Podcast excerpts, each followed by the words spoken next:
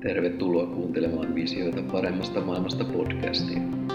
Me olemme osa Global Visionsia, joka on Helsingissä perustettu yhdistys, jonka päämääränä on koota yhteen ihmisiä ja organisaatioita sekä keittää ajatuksia ja ideoita, joiden tavoitteena on rakentaa parempi maailma.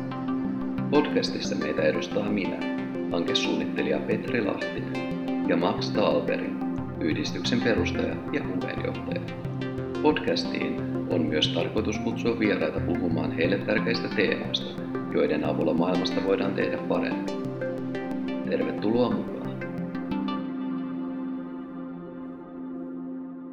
No niin, hei vaan taas kaikille ja tervetuloa taas yhteen Visioita paremmasta maailmasta podcast-jakson pariin. Ja tällä kertaa meillä on itse asiassa vähän sellainen erilaisempi jakso, että me ei puhuta sinänsä mistään varsinaisesti keskitytä yhteen yhdistyksen keskeisistä teemoista, vaan me esitellään yhdistyksen toimintaa. Ja meillä on kävi sellainen, että meille tuli yhteydenotto yhdeltä toiselta yhdistykseltä, ja nyt meillä on sen myötä sitten suunnitteilla tällaiset erilaiset yhteistyöt heidän ja muiden kanssa, ja tuli tällainen käsite kuin sisarorganisaatio, mutta mä annan tota, meidän yhdistyksen puheenjohtajan ja perustajan Max Talberi, jonka mä oon taas täällä puhumassa, niin hänen vähän kertoo tarkemmin, että mistä niin tarkalleen ottaen on nyt tällä kertaa kyse. O, hyvä Max. Joo, eli tämä homma lähti niin käyntiin, että toi Charles Muvonge-niminen mies otti mun yhteyttä LinkedInissä ja kysyi siitä, että voitaisiinko me tehdä yhteistyötä tai, tai voitaisiinko me auttaa, auttaa heitä jotenkin. Charles on siis Agriculture Art Centerin tiimin vetäjä, ja me, ne käyttää myös nimitystä AAC itsestään. Ja AAC toimii Masakassa Ugandassa. Niiden tavoitteena on kouluttaa nuoria ihmisiä, jotta ne voisi itse työllistää itsensä myöhemmin sitten. Ja niiden koulutusohjelmat sisältää muun muassa taiteisiin liittyviä aloja. Ja, ja moni paikallinen on, on jo ollut kiinnostunut AACstä ja ilmoittautunutkin mukaan. Ja AC on meidän tavoin nuori organisaatio, että on, on mielenkiintoista olla heti alusta asti seuraamassa, mukana seuraamassa niiden edistystä ja, ja kertoa siitä meidän omille seuraajille. Ja sitten meidän ajatus on se, että niistä tulisi meidän tämmöinen sisarorganisaatio, että me voitaisiin päivittää niiden edistystä meidän tota, seuraajille ja kuuntelijoille ja, ja ehkä sitten saattaa niitä yhteen muiden samanlaisten organisaatioiden kanssa myöhemmin, tämän tyyppisiä juttuja. Et mulla on just, että oli kyllä kiva juttu, että saa otti yhteyttä ja se on mukava, mukava pystyä auttamaan niitä tällä tavalla. Aivan, ja tämä suomalaiset kuulijat varmaan on monia, jotka ei, tai ainakaan itselle myöskään toi Afrikan maantiede ei ole ihan niin tuttu, ja ainakaan varsinkaan niin maakohtaisella tasolla, että tämä Masaka tosiaan kuuluu Ugandassa siihen maan keskiseen piirikuntaan ja sen asukasluku on noin 3500 000 asukasta ja vertailukohtana voidaan mainita, että Ugandan pääkaupunkissa Kampalassa asukasluku on noin miljoona 700 000 ja tämä Masaka on, on, niin kuin, se on 140 kilometrin päässä tuosta pääkaupungista, aika, se on niin kuin siinä Victoria järven lähellä. Ja yleisesti ottaen, jos pistetään asioita tällä perspektiiviin, niin se Masaka on Ugandassa keskikokoinen kylä, joten AAC on aika tällainen niin kuin hyvin paikallinen toimija aluksi, että he, he keskittyy, tai se mitä se kuva, mikä saatiin, on, että he al, alkuun pyrkii keskittyä nimenomaan oman alueensa nuorten kouluttamiseen ja siihen työllistämisessä auttamiseen. Ja Charleshan sanoi, me tosiaan olla hänen kanssaan keskusteltiin aiheesta kahden podcast-jakson verran englannin kielen, mitkä sitten löytyy meidän yhdistyksen englanninkielisiltä sivuilta. Meillä on siellä oma englanninkielinen podcast, mutta Charles tosiaan mainitsi useammankin kerran, että, että työn etsiminen Ukandassa voi osoittautua työksi itsessään ja työttömyystilanne siellä on tosi paha ja ö, siellä niin kuin tosiaan on sitten tällainen tota, vähän samantyyppinen sitten, kun mietitään Suomessa nykyisin tilannetta, että on kouluttautumisen ja työllistymisen välillä on tällainen merkittävä asymmetria, ja sitten mikä johtaa myös tällaiseen tiettyyn, tietynlaisiin prekaarisiin olosuhteisiin, että työllistyminen ei ole taattua, vaikka olisikin jopa korkeasti koulutettu. Ja sitten me puhuttiin myös siitä perustulon mahdollisuudesta, tai ei oikeastaan hänen kanssaan, mutta ollaan yhdistyksen kohdalla mietitty, että voisiko tällainen meidänkin yhdistyksen perustulo olla sellainen yksi merkittävä työkalu, jolla, jolla tota, Ugandassa ihmisiä autettaisiin ja autettaisiin heitä työllistämään itsensä ja luomaan sellaista perusturvaa, mikä mahdollistaisi sitten tällaisen vähän niin kuin uudemman, uudenlaisen työn etsimisen. Ja tota, oikeastaan nyt ei tiedetä siis, se olisi mielenkiintoista sitten käydä joskus tulevaisuudessa läpi, että ei vielä oikein käynyt ilmi, että mitkä ne työttömyyden syyt Ugandassa on, että, että tietysti sellaiset samanlaiset mekanismit, kuten teknologia ja tuottavuuden lisääntyminen länsimaissa, jotka on johtanut siihen tilanteeseen, että työn luonne ja merkitys on muuttunut, niin samanlaista kehitystä ei ole ehkä vielä Ukandassa, mutta tosiaan siellä Ukandassa sitten tämä työllisyyden ja työttömyyden välinen suhde niin on varmaan erilainen ja siihen, siihen on varmaan mielenkiintoista sitten palata esim. Charlesin kanssa tulevaisuudessa, kun ollaan, jatketaan yhteistyötä tämän AACn kanssa. Joo, niin Uganda yhteiskuntana monella, monelta osin toimii tosi tosi paljon huonommin kuin Suomi, Suomi esimerkiksi, että, että AACkin ottaa kyllä kaiken, kaiken tota avun vastaan, mitä ne vaan saa. Ja just kun ne on niin kuin itsenäisiä ja uusi, uusi organisaatio, niin on vaikea löytää rahoitusta, varsinkin ne alkuvaiheessa, niin kuin Charles meillekin jo kertoi. Että monen on paljon helpompi tukea tämmöisiä laajoja jo, jo olemassa olevia kansainvälisiä järjestöjä, mutta, mutta Charles just kertoi, että, että siellä Masakassa Ugandassa ei ole mitään vastaavia järjestöjä, niin, niin kaikki apu, jonka ne saa, niin, niin ne ottaa tosi mielellään vastaan ja, ja ne saa paljon aikaan sen, sitä kautta, sen avun kautta. Joo, ja aluksihan heillä on mitä, mitä ymmärrettiin heidän puheistaan, oli tällainen, että he tosiaan yrittää niin kuin kehittää tällaista koulutuskeskusta, missä sitten nuoria, nuorille opetetaan tällaisia tota, taidetaitoja, mutta myös teknisiä taitoja ja sitten tällaisia erilaisissa ammateissa vaadittavia taitoja ja näillä on niin kuin ajateltu sitten, että nämä olisivat tällaisia työkaluja, millä ihmiset sitten vois paremmin työllistää itsensä siellä.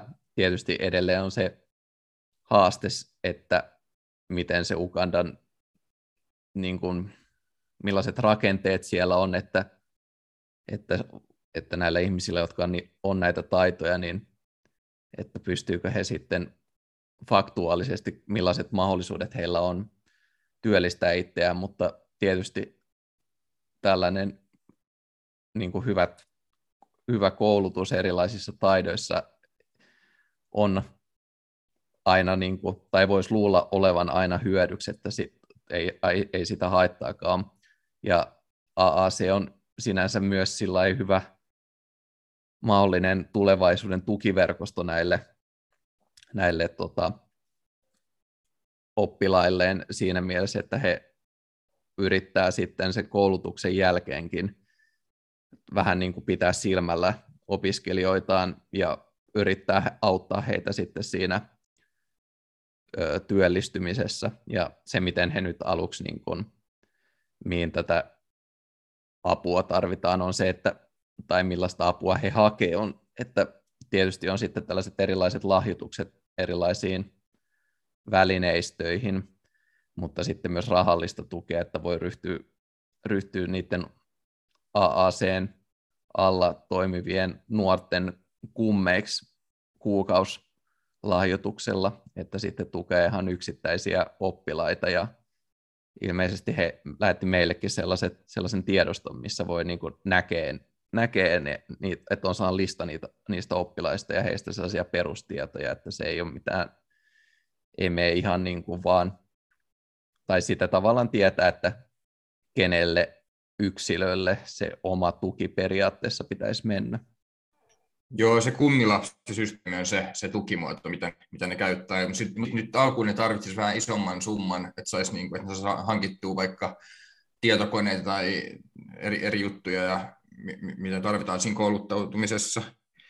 Ja tosiaan sit hyvä on just, just se, mitä Petri äsken jo sanoi, että ne seuraa niitä valmistuneita oppilaita useamman vuoden ajan. Ja sieltä ne just varmistaa sen, että ne aidosti pärjää ja työllistyy. Ja sitten toinen, toinen juttu on se, että jo, jo niin kuin opiskelun aikana ne panostaa niin kuin työnomaiseen omaan tuotantoon. Että ne tuottaa niitä asioita jo siinä, siinä opiskeluvaiheessa. Ja sitten kolmas hyvä asia on just se, että, että sitä johtaa paikalliset ihmiset, jotka on niin sitoutunut siihen toimintaan ja tuntee sen kotimaansa tilanteen. Et siinä mielessä toiminnan jatkuvuus on turvattu ja, ja se apu, minkä ne saa, niin se on oikein kohdistettua. Joo, sehän on, on hyvä, että, jos, just, että se apu, just tällä nimenomaan rahallinen apu, että jos se saadaan nimenomaan kohdistettua sitten suoraan tuollaiselle paikalliselle toimijalle, kun Afrikassa on ikävästi ollut näitä tapauksia, missä sitten esimerkiksi Euroopan valtioiden rahallinen tuki on sitten erilaisten korruptio, korruption muotojen takia sitten päätynyt niin sanotusti väärin osoitteisiin, että, että tietysti historiallisesti merkittävin, tai ei nyt merkittävin, mutta yksi sellainen tunnetuin tapaus on tämä 80-luvulla, kun oli tämä Englannissa järjestetty Live Aid-konsertti, jolla oli tarkoitus sitten sen konsertin tuloilla auttaa Etiopian noita nälkäisiä ihmisiä ja sitten siinä kävi ilmi, että Etiopiassa silloin oli tällaista diktaattoria muistuttava hallitsija ja sitten niitä, niitä, niitä konsertin tuloja ja niitä ruoka-avustuksia sitten käytettiinkin sen maan sisällissodassa sellaisena välineenä, että niitä köyhiä, nälkäisiä ihmisiä sitten ohjattiin vähän sellaisiin niin kuin peräti keskitysleirimäisiin olosuhteisiin eri osaan maata, missä he alun perin asu nimenomaan, että saat, oltaisiin saatu tätä sisällissota konfliktin eri osapuolien väestöä sillä hajautettua. Ja Ukandassakin oli, oli, oli tuossa tota olikohan se nyt sitten 2012 oli, tota, oli sellainen skandaali, että monet Euroopan valtiot, Euroopan valtiot keskeytti apunsa Ugandan hallitukselle, kun selvisi, että runsaat 10 miljoonaa euroa ei ollut mennyt perille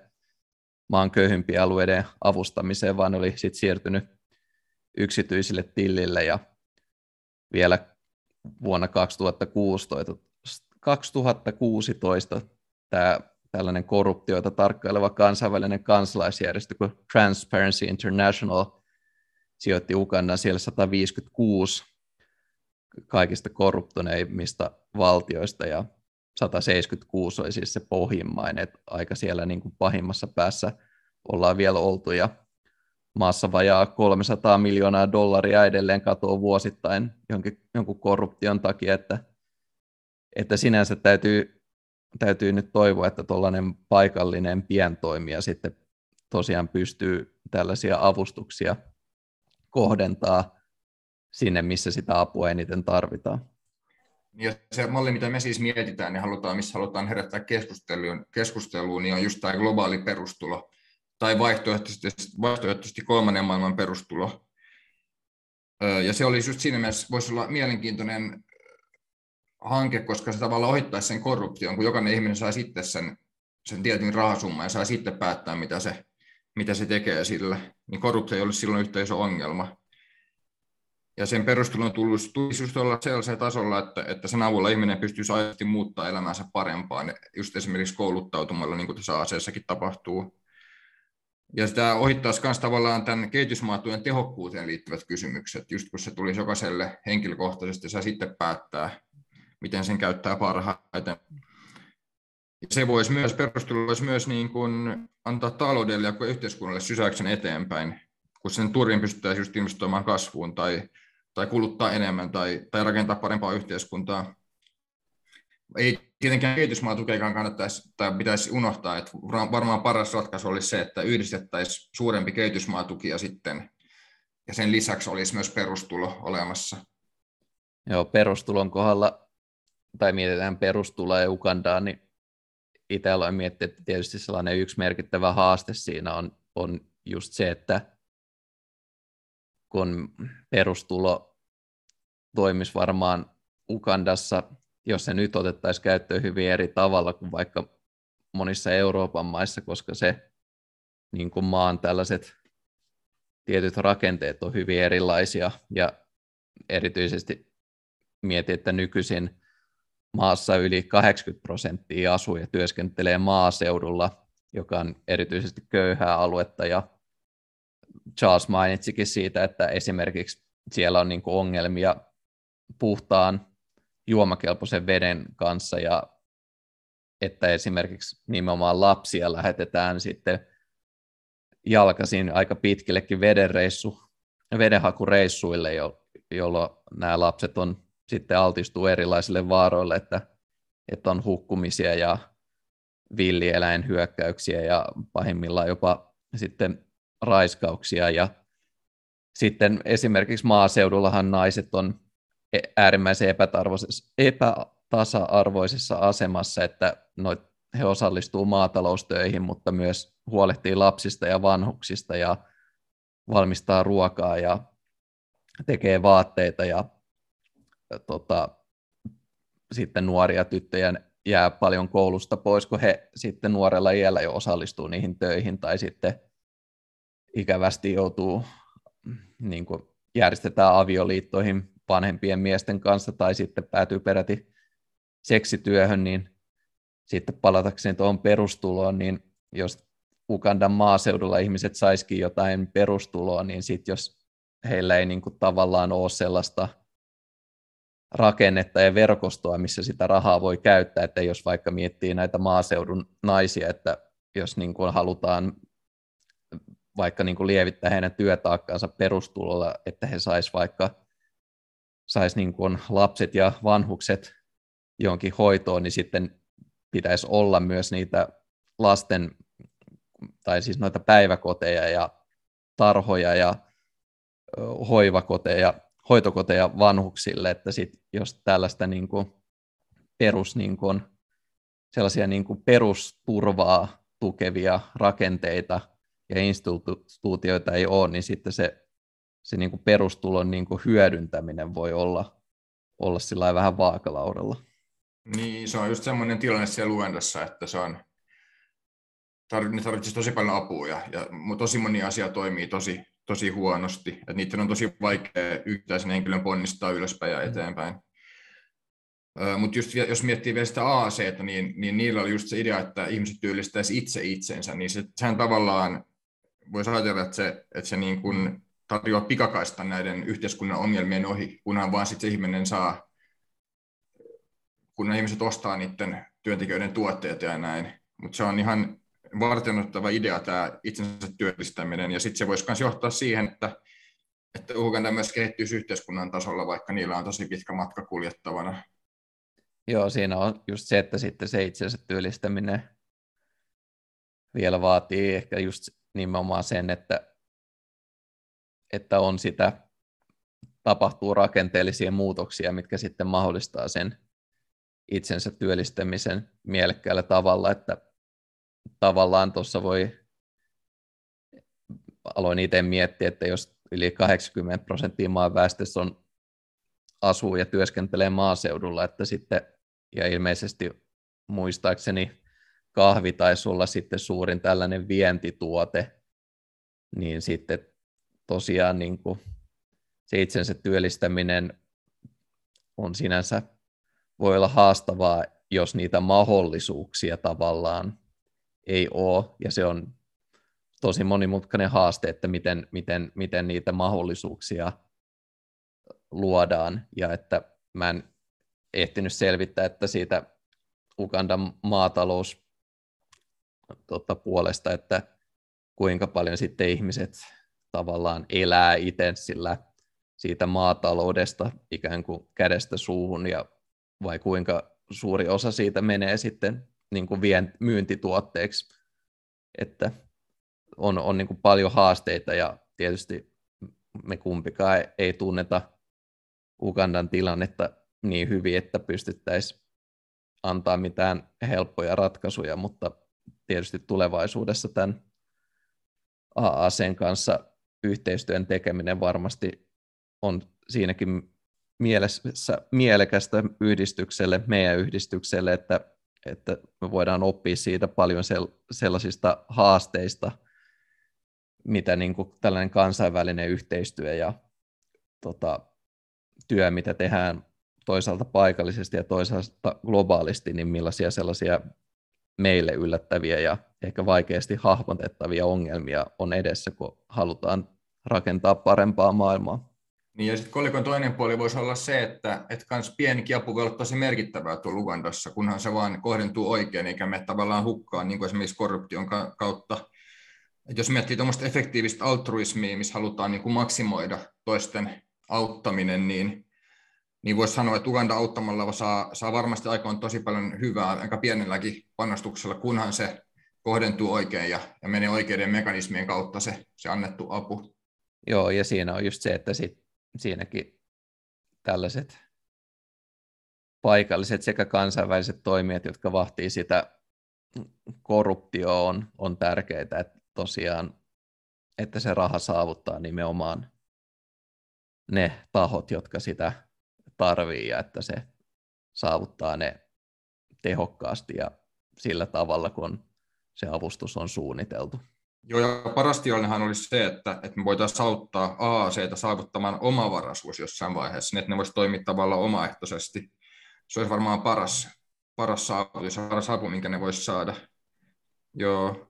Ja sitten toinen, mikä, kun mietitään meidän lähestymistapaa, niin meillä on se, että me haetaan globaaleja ratkaisuja, joilla kaikki maailman asukkaat ja varsinkin kehitysmaiden, kehitysmaiden asukkaita voidaan tukea yhtä paljon. Mutta kumminkin, kyllähän me mielellään tietenkin tuetaan tämä yksittäistäkin projektia AC-muodossa.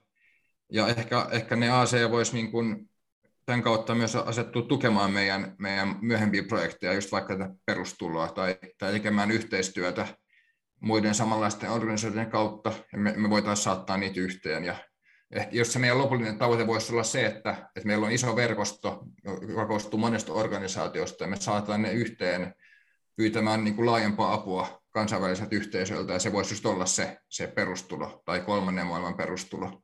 Joo, että tietysti kun mekin ollaan aloitteleva yhdistys, ja vielä toistaiseksi aika pieni yhdistys, niin tällainen niin kuin kun puhutaan aseesta, niin just niin kuin mainitsin, mainittiinkin, niin että siellä tarvitaan aika paljon vielä sitä alkupääomaa, että saadaan niin se, se koneisto ja se järjestö toimii kunnolla ja tehokkaasti. Ja tietysti meilläkin on se, että me yritetään tietysti ihan luonnollisesti keskittyä tähän oma yhdistyksen toimintaan aluksi ja panostaa siihen niin kuin meidän resursseja, mutta nimenomaan alkuun on mietitty tätä, että se olisi, sit jos me toivon mukaan saadaan tässä tulevaisuudessa lisää noita sisarorganisaatioita, niin alkaa muodostaa sellaista tietynlaista verkostoa. Ja sitten kun on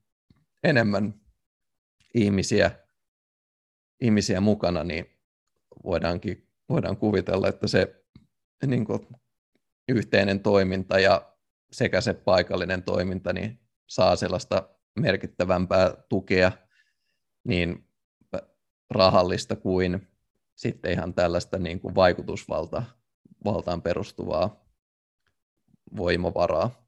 Niinpä kaikki on mahdollista tulevaisuudessa. Ei pidä olla liian pessimistinen, vaikka tietenkin vaatisi tosi suuria muutoksia panostuksia se, että, että kaikkien maailman ihmisten toimeentulo toimeentulosta huolehdittaisiin ja asemasta huolehdittaisiin, että se olisi tarpeeksi suuri tai tarpeeksi yhtäläinen kaikkien kohdalla. Tietenkin se kuulostaa nyt niin kuin aika utooppiselta, mutta, mutta ei koskaan tiedä tulevasta. Asiat voi muuttua aika dramaattisestikin lyhyessä ajassa. Joo, kyllä näin on. Ja me tosiaan sitten ollaan ajateltu, vähän hahmoteltu, että miten me sitten jatkossa ollaan AACn kanssa yhteydessä ja millaista se meidän yhteistyö voisi olla, mutta nyt alkuun tosiaan meillä on ne kaksi englanninkielistä podcastia, jotka äänitettiin tuon AACn perustajapuheenjohtaja Charlesin kanssa. Ja siellä niin sit selvii enemmän siitä, että enemmän, että mitä, mistä heidän yhdistyksessään on nyt näin alkujaan kyse. Ja Charles itse myös kertoo sitten siinä toisessa jaksossa itse ukandalaisen näkökulmasta näistä oman maansa haasteista ja niistä siitä tiestä, minkä, mikä heidän pitää kulkea, että he saa ensisijaisesti sitä työllisyyttä parannettua ja nuorten asemaa parannettua. Joo, käykää kuuntelemassa ne kaksi englanninkielistä haastattelua, että niistä saa oikein kuvan siitä, mitä, millaista se luendossa on paikallisen näkökulmasta. Ne on siinä mielessä mielenkiintoisia. Ehkä me voitaisiin tähän loppuun, tai sä voisit Max kertoa vähän siitä, että mitä, mitä tulevaisuudessa meillä on tota, ajatuksia näiden sisarorganisaatioiden kanssa, että millaista yhteistyötä sä oot hahmotellut ja millaisia, no vähän siitä puhuttiinkin, että mitä toivotaan saavan aikaan, mutta se voisi olla ihan mielenkiintoista vielä kuulla sitten sun ajatuksia tästä, että mihin, mihin tästä sitten edetään ö, lähitulevaisuudessa, mutta myös sitten sellaisella pitkäimellä tähtäimellä, kun visioidaan sen suhteen, että mitä voitaisiin ja mitä halutaan saada aikaiseksi tällaiselle kansainväliselle yhteistyöllä. Niin se pitkän aikavälin tavoite on varmaan just se, että saataisiin suuri määrä organisaatiota saman asian taakse, ja se voisi olla just se globaali, globaali tai kolmannen maailman perustulo, että se olisi se pitkän ajan visio. Tietenkin se, se on tietenkin, sit pitää saada ihmisiä oikeasti sellaisen yhteisen asian taakse, että niiden pitää kokea, että se on, se on toimiva ja hyvä, hyvä uudistus. Että se jää nähtäväksi, että onko se perustulo semmoinen kaikkien mielestä tarpeeksi hyvä, hyvä ratkaisu. Mutta sitten lyhyellä aikavälillä voidaan myös auttaa näitä meidän sisäorganisaatioita just antamalla niille näkyvyyttä ja kertomalla niiden, niiden toiminnasta. Ja me, meillä on myös niin tavoitteena ottaa semmoisia my, myös mukaan, jotka, joilla on sellainen globaali näkökulma siihen asiaan, mitä ne, mitä ne ajaa. Ja, ja sitten me voidaan, voitaisiin myös saattaa niitä yhteen vaikka semmoisiin podcast-jaksoihin, missä ne keskustelee keskenään, että miten, miten ne voi parantaa yhdessä ase, asemiaan, asemiaan ja, ja tuommoista. Että on kaikenlaisia mahdollisuuksia tässä yhteistyössä. Aivan. Ja tosiaan me ollaan tässä vähän referoitu sitä, mitä siellä niissä kahdessa englanninkielisessä podcast-jaksossa puhuttiin, mutta kannattaa ehdottomasti mennä kuuntelemaan ne jaksot itsessä, että meillä on saatiin aikaiseksi kaksi jaksoa. Ensimmäisessä jaksossa puhuttiin enemmän AACstä ja sitten toisessa jaksossa puhuttiin enemmän siitä Ukandan tilanteesta ja ne löytyy meidän englanninkielisiltä nettisivuilta. Ja podcastin nimi on samoin kuin tämä suomenkielinen, niin on sitten Visions of a Better World, niin se podcast itsessään sitten löytyy noista isoimmista podcast-alustoista, että se voi sitten suoraan käydä sieltä etsimässä ne jaksot ja tietysti muitakin jaksoja, mitä siellä englanninkielisellä puolella tulee, niin suositellaan, että käykää kuuntelee niitä ja sitten saatte sitten ihan suoraan sitten käsityksen siitä, että mitä ollaan nyt tehty ja mistä keskusteltiin. Joo, käykää ihmeessä kuuntelemassa niitä. Ja varsinkin nämä Charlesin haastattelut. Tämä oli tämmöistä esimakuu niistä kahdesta jaksosta. Kiitos, kun kuuntelit podcastiamme. Löydät meidät osoitteesta www.globalvisions.fi. Maxin kirja Uuden ajan kansalainen on ladattavissa ilmaiseksi osoitteesta www.avisionofabetterworld.net. Global Visionsin löydät myös sosiaalisesta mediasta. Meillä on profiilit niin Facebookissa, Twitterissä, Instagramissa, LinkedInissä kuin Discordissakin. Tervetuloa mukaan toimintaamme ja herättämäämme keskusteluun, joka kutsuu sinut mukaan pohtimaan yhdessä sitä, miten maailmasta voidaan tehdä paremmin.